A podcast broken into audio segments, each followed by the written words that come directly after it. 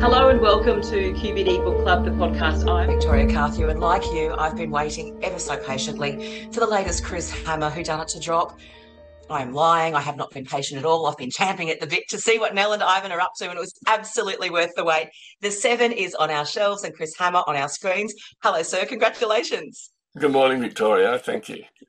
Um, not only a brand new book, Chris, but also everything else is happening in life as well because there's a TV series out there as well. There is uh, Scrublands has been made a uh, four part series at on Stan, the streaming service, from November the 16th. And I believe after Stan, it will then go to free to air on Channel 9. So um, I've seen the first episode, I've had a sneak preview. Looks brilliant. They've done a most fantastic job with it.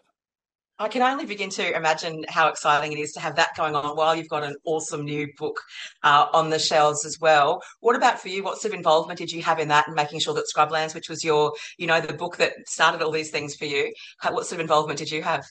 Look, not a lot to be honest, um, but it's been made by a terrific production company called Easy Tiger.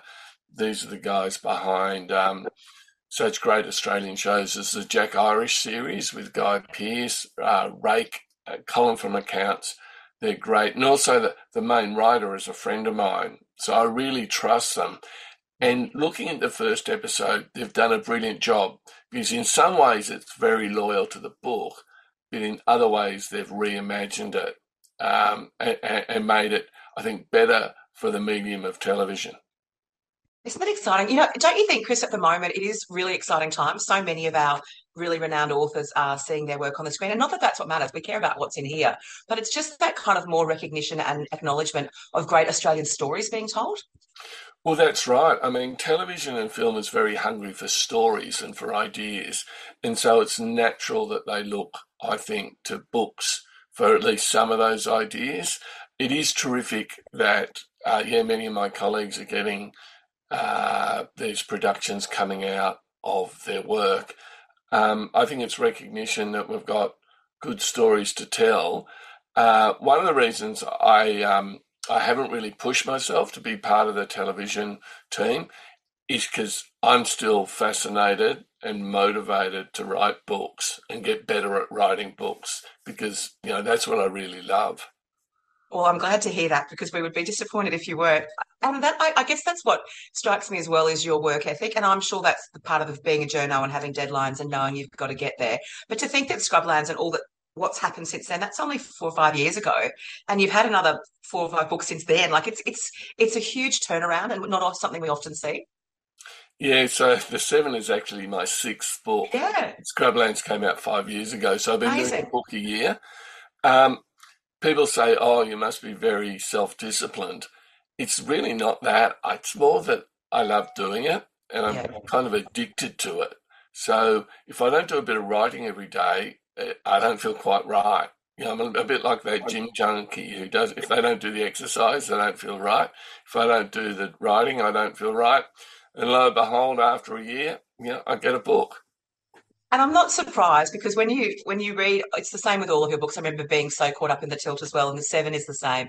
The stories, like you're just so carried away by them. So I imagine writing it is is like that as well. I love um, on the cover. I know it's a it is quite a collegiate industry, but I love that it say that Benjamin Stevenson says uh, it's unfair to say Chris is at the top of his game. Chris Hammer is the game, and I was like, that is such a whew, thanks very much. Yeah, yeah. I'm I'm doing an event with him um, in a week or two and so I, am really looking forward to thanking him personally. It is a completely over the top compliment, but hey, you know, if it sells a few books, I'll take it. Absolutely. I, I, just when I read it, I was like, yeah, I love it. You know, it's such a it's such a strong endorsement, but also I just think it says a lot about the industry now. And and I almost feel like through the past few pandemic years that we've had, um, there's been a real coming together, and you've all needed to support each other, and we've got some great outcomes from it. Look, it's one of the great things about being a writer and particularly a crime fiction author. Yep. People are so collegiate. We support each other. I think part of it is because we spend a lot of our time locked away by ourselves writing, that when we actually get together and see each other, we really enjoy it. Yeah, perfect. Now you have headed, I guess when we talk about great Australian stories, that's what you do so very well. You take us regionally, remotely, but you do it each time. You've done it very differently. Uh, and and when we uh, read the seven. We're in a, a fictional place, you Yuwonderie. Am I pronouncing that correctly, You Yuwonderie? Yep. I really, I would love to see it in real life. Uh, and the seven is such a clever, clever title because it tells us about the place and the seven founding families. Yeah, so it's set in a fictional irrigation scheme. Um, but unlike most real life irrigation schemes, this one hasn't been developed by the government. It's been developed by the original landholders, the, the, the settler families who settled it in the 19th century. And a century after they've developed the scheme, these seven families have become very wealthy and very powerful. And the book starts, uh, this isn't a spoiler because it's in the prologue, the body of a member of one of the seven families uh, is found in rather spectacular circumstances Very. in an irrigation canal. Uh, and Ivan and Nell come down to investigate. And pretty soon things start ramping up. Uh, there's more crimes committed. They realise the killer's still out there. They want to catch them uh, before they kill again.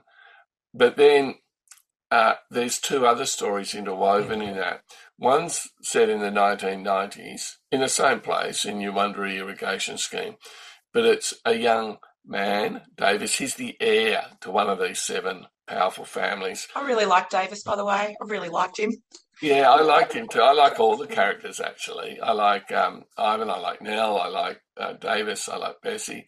So Davis is um, he's at uni. He's only twenty one. He's been invited to do an honours thesis in history. He decides for his thesis he'll research the origins of the Yuwonderie scheme. And lo and behold, he starts uncovering a few skeletons in a few cupboards. And the third story is a young part Aboriginal girl. She's 15 years old. She's a domestic servant. She's working for one of these families back before the scheme is actually developed. So it's 1913 in the years leading up to and during the First World War. And so for the reader, you've got these three stories Oh, yeah. interwoven. And at first, they don't seem to have any connection with each other at all. But as the book goes on and the stories unfold, uh, we can see how they are all very, very much connected. Absolutely, and I, I love that, and it's something you always do so well in your books is you weave those stories together. Um, what was really special about the way you've done this is that those three stories are told in such a different way. So, for example, the 1930 with Bessie, oh, it was just lovely because her story is told through letters to her mother, and it's just the formality around letter writing and the language. There's something really comforting about reading something like that and the way she tells a story. Yeah, I do like the um, the use of letters because it, it makes it a little bit arm's length. Yes. You can kind of see what Bessie is thinking, but of course, in letters, a little bit like social media today, you can you can say what you've done today, but you often put a bit of a gloss on it. Uh, so it's kind of what she's thinking, but you know, it's a little bit more arm's length. Whereas with Davis, his story's written in the past tense. Um, Ivan and Nell's story is told in the present tense. So there's, as you go from chapter and chapter, it's a pretty clean break. You know, as you pick up each story, you know exactly where you are. And it's actually, I mean, I guess as, as a writer's trick, it's a wonderful thing because it makes you push to the next one. Because while you're reading the next story, you're wondering about the last one and where that will go. So it's such a lovely way to propel you through a book. Yeah, and there's quite a bit of um, craft to it, going back and making sure that one storyline isn't getting too far ahead of the others, that they, in a sense, work together and support each other, so that the whole story is is moving forward and working well for the reader. Now, of course, you don't want the reader to be conscious of any of that. No. But, you know, that's me working away in the background, trying to make it the best, the best possible read. I think what's um, also interesting is because they are quite different timeframes, um, you get a real perspective of of evolution, you know, of the area and the region. So before the irrigation scheme, and then the beneficiaries, and then kind of what's happening now. And it's a, it's really just even the way you've used language. You get a real timestamp, don't you, as you move through? Yeah, so there's a contrast in the book between you know the 1913 story and the 1990 stories because they both feature bachelor and spinsters balls, and these were originally in the country were were a way you know annual ball to get all the eligible young men and women mm. from the far flung properties together so they could meet prospective partners. So in Bessie's stories, it's still a very formal, uh, proper uh, ball, you know, with chaperones and adults and all the rest. And by the 1990s, it's just sort of devolved into a bacchanalian piss up. So you, yep. get this completely, complete contrast, not just in the writing style, but in the mentality of Absolutely. the characters and the nature of their communities.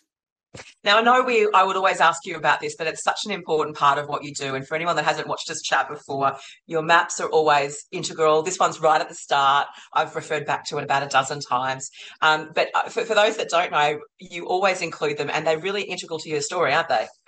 Yeah, I love them. I, they originated when I did Scrublands because yep. it was a fictional town, and I started just drawing a map for my own reference to make sure that you know in chapter two the post office you know, if the post office was next to the bank in chapter five, it wasn't three blocks away, that sort of thing. And it was only at the last minute I submitted the map uh, to the agent and the publisher along with the manuscript. And we decided to go with it and got, thank goodness, got a proper artist in, Alex Potocznik, to do the maps. He, he does such a great job. Um, so I'm with you. I love him as well. Yeah, no, they're fantastic and so crucial. I loved, um, you know, you've taken us to some pretty rough places, be it Opal Country or you know some pretty hard, not pretty places. Yuwonderie is a it's a very different place. It's um, I love how you describe the neatness, the ambition of it, and the way it's laid out. Yeah, it's so it's quite a prosperous place. At least at first, it seems like everyone is doing well, not just these seven rich families, but all the other farmers and all the rest and as the story goes along, we see that in some ways that's a bit of a veneer. That not not everyone's a winner in Yuwonderie. No, absolutely not. And that's why we find uh, Ivan and Nell back in town. Thanks for bringing them back to, to have a chat. Last time around in the Tilt, it was very much Nell's story. This is Ivan on the lead, isn't it? So do you, do you consciously take turns about when we're going to see and hear from characters? Yeah, so Nell is very much part of the story, but she's yes. not a point of view character. So the present day story is told through Ivan's eyes, and you see what he's thinking. Part of that is just, you know, there's already three points of view. So to mm-hmm. have Nell as well might just confuse it. So having had her story, you know, her point of view telling the story in the last book, The Tilt, I've flipped it in this one with Ivan. I'm starting to think of the next book, and maybe we'll shift back to Nell. Oh, interesting. So Ivan's got obviously got a lot going on. He's got a bit of family side issues happening. He's got a lot, but it was I don't know. It was, it's actually um, such a wonderful thing because when you know these characters and like them as you do, obviously, and all of your readers do, um, it is nice to kind of hear from them again uh, and see what they're up to. And you also gives you a chance, doesn't it, to give a different type of perspective on detective work and what they're doing and how they do it. Yeah, I I like the characters. They've grown a lot with me. One of the things I've always done, whether it was in the in the first three books, the Martin Scarsden Mandalay Blonde books, or, or these ones, the Nell and Ivan books, is I've always wanted the characters to have skin in the game, some sort of emotional involvement, and that's very much the case with Ivan and Nell. They're not just got a hands-off, objective investigators who come in uh, who are only preoccupied with solving the crime as some kind of abstract puzzle. They're really emotionally involved. What they discover affects them, and also their backstories, their relationships uh, with their families, their relationship with other police, their relationship with each other, of course. Um, so we we often find that they get themselves into rather sticky situations either personally or professionally. So it makes them far more interesting for me to write and hopefully for the reader than simply, you know, a device, a vehicle to carry the book forward. That's interesting, isn't it? I imagine to write police who are not just in their cop shop in Surry Hills, you know, these two officers have to go across, you know, length and breadth of state and they're dealing with really different places, people and landscapes the whole time. So it's a really different type of policing. Yeah, I mean, no crime books are really that accurate when it comes to police work because a lot of police work is rather mundane. They're forever worried about things like um, the ch- the chain of evidence and whether evidence will be admissible in court. And they're often in really big teams, and they're often working multiple homicides at the same time. So Ivan and Nell being posted into the country is great because it means they have to be more self-reliant. They can't rely on huge, say, forensic teams, for example. Um, they've got to get in and, if you like, get their hands dirty.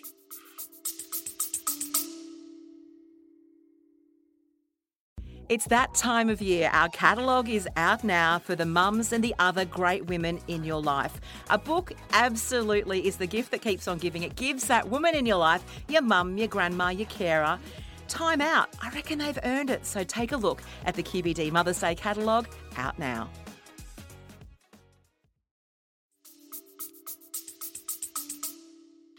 Yeah, absolutely. And they do have that kind of core group of people they do rely on and trust. And that's where you get that real trust uh, with the, people that, that they deal with as well. Um, I wondered when you decided to, to send them out there to these towns. Did you did you decide that um, we would see Nell sort of playing more of the? She's like the more like the logistics, isn't it? In a lot of ways, whereas Ivan is very much the one going doing a lot more of the interviewing, that sort of thing. Look, not consciously, to be honest. It yeah. just it just where the story takes me um, what works best, I think. So um, he's he's still she's now a fully fledged homicide detective, but he's still the senior person, and so there's a you know that plays into the dynamic. But what you see, of course, is Ivan is Ivan is very reliant on Nell. Uh, she's a great character, you know. She's very feisty. She's up front. She she doesn't take a backward step. But on the other hand, she's vulnerable. She makes mistakes. Um, she gets emotionally involved with what's happening. So I, you know, she's a great character to write. The journalist in you, of course, always I think shines through. There's always some burning social issues and some wonderful commentary around that. And this time it is water rights. And I imagine this book will have huge appeal in the regions because this is a topic that really affects everyone uh, in in the country. And you've written it from a, an angle that we might not, a lot of people might not have considered before. Yeah, if you go to irrigation areas, what you'll find is pretty much all irrigation farmers will believe they're paying too much for water. And they believe that market's being manipulated by hedge funds and big big city money movers, that sort of thing. Yeah, there's a couple of issues in the book, but another one is political donations. Uh, the rules governing political donations in Australia are pretty opaque, so it's possible to donate large amounts of money to political parties with no one ever knowing about it. And I guess the other issue that just in the background there is uh, the or- the origins of this scheme. You know, it, it, that it wasn't terra nullius, that once upon a time this was Indigenous land, that um, none of those issues are laboured. Um, no. And I'm not trying to, you know, God, the last thing I want to try and do is lecture readers. No. But, but they're just sort of in the background because they, they're part of the setting, really, of the town. That these, the town isn't just the landscape, the climate, the buildings we live with these issues washing around us all the time. And I think a lot of crime writers do that it adds a sort of um, topicality to the books. If you have some some of the concerns, if you like, of society, just as part of that part of the setting, really. Oh, absolutely. There's not even a slight edge of any type of lecture. It's just, but it's fascinating because I think that perhaps as a reader, you, you mightn't have always considered if you don't live, you know, we might complain about our water bill in Brisbane or Sydney, but you don't think about when people are saying they're paying too much for water, it's big amounts of water and to think that their lives depend on it in a different way than ours would. Um, I think it's, it, it's great because there is, there is kind of learnings and it makes you wonder and ponder what could be. Well, that's right. I mean, and, and I think part of reading any book, I'm not talking about my books here or crime books, it's just, but, but fiction is they encourage empathy. And the books I like is is when you when you enter an immersive read and you're right there with the characters and, and, and you're kind of going along for their ride and you, inevitably you imagine what it would be like to be them. And that's the power of fiction. And speaking of power, uh, there's a, a big story, the seven are the seven families, and that kind of concept of generational power and entitlement and how it sort of feeds down through the generations and what that breeds. Yeah, I mean, I haven't really touched on it in any obvious way in the book, but again, that's an issue in Australia as you get this sort of intergenerational wealth that that some some families, you know, kids can go to the bank of mum and dad to borrow money to buy a house, and other kids can't. So you know, there's this division in Australia. It's not it's not really there present in the book, but you know, you do have these seven families that are getting more and more powerful and more and more wealthy. And interestingly, though, even within those families, there are haves and have nots because you give us insights into um, kind of old, really quite archaic structures in terms of how families manage each other. Look, this is always a big issue in uh, amongst farming families uh, is inheritance. Because say if a, if a if a farm is a productive place that can say support one family, family. and there's three or four kids, you can't split it into three or four because so so typically once upon a time it was the eldest son who would inherit the property and the others would have to go off and do other stuff um, and that's still an issue on family farms uh, what happens when the owners die what who how it's broken up or shared amongst the kids. Every farming family in every farming district in australia is well aware of that issue. Yeah and and it, it, it's changed over time, I suppose, because the way that they farm has changed over time and what they're running and what the country's doing. And then, of course, climate change feeding into all of that. So it's, it's a real um, snapshot of generations, isn't it? And you've given us those three timelines to do that. Absolutely. And it helps it helps you realize how much this country has changed in a century. Yeah, actually, that's a yeah, that is a, a, really good way of looking at it. Did you have to do a lot of the the, the water irrigation system and the way the actual technologies around it and what they do. It's quite fascinating. How much research did you have to do? Look, I wrote a, a non-fiction book uh, 10 or 15 years ago, right at the height of the millennial drought. I, I travelled all the way through the Murray-Darling Basin, from the headwaters up in Queensland, down through New South Wales, Victoria, to South Australia, the lower lakes, and the mouth of the Murray River. And what I was doing in that book was was exploring what was happening in the river system.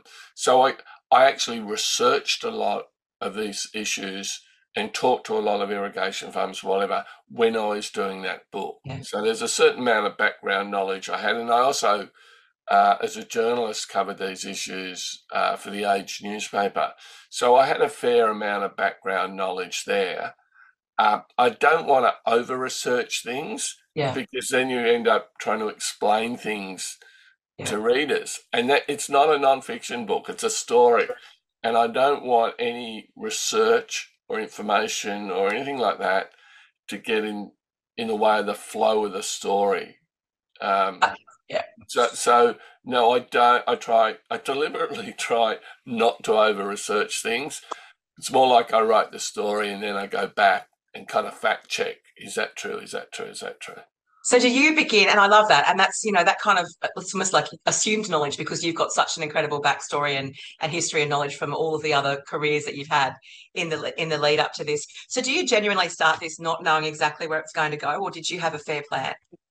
No, I, am hopeless. I'm I'm a, I'm a so-called no, pantser, which so I'm not a plotter. I'm a pantser, which means I write by the seat of my pants, and typically I start with the idea of a setting. So in this case, the irrigation scheme, and a, then a private irrigation scheme, and an idea, which is often around the crime. Okay, what's what's happened there?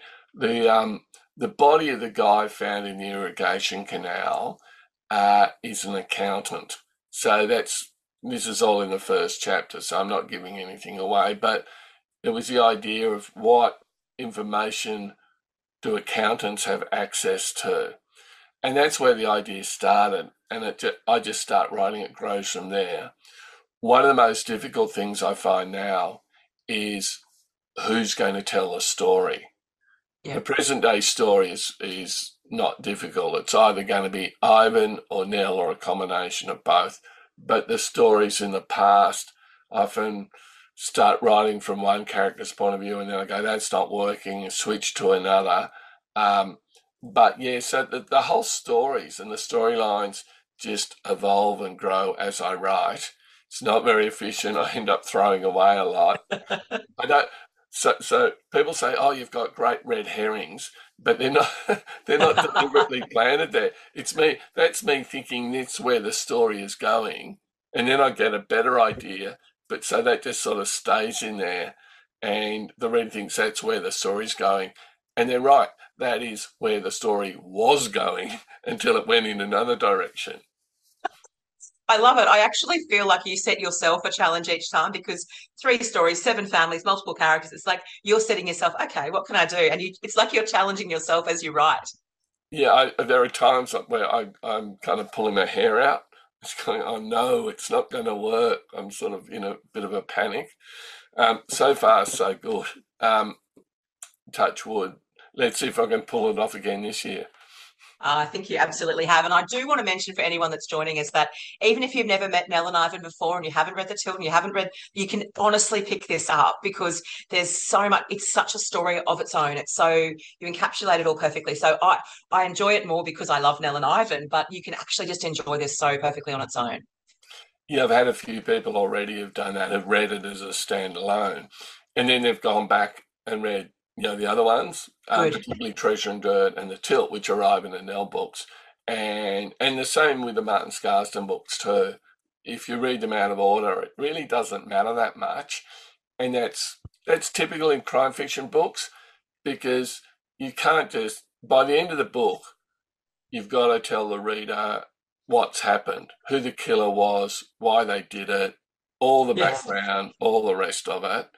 Um, so yeah, you can read them out of order. My books, but typically other other uh, other crime writers who who have a series, you know, featuring a particular protagonist. Oh, well, you do it very well indeed, Chris. Congratulations. Uh, the seven is just what I was hoping for. Um, congratulations on that and all of the other great things that lie ahead with uh, whether there's more TV or whatever there is. We just want to see more of these. So congratulations and and thank you for joining us on Crime Club. Uh, thank you so much, Victoria. Thanks for your company on QBD Book Club, the podcast. Back soon with more author insights.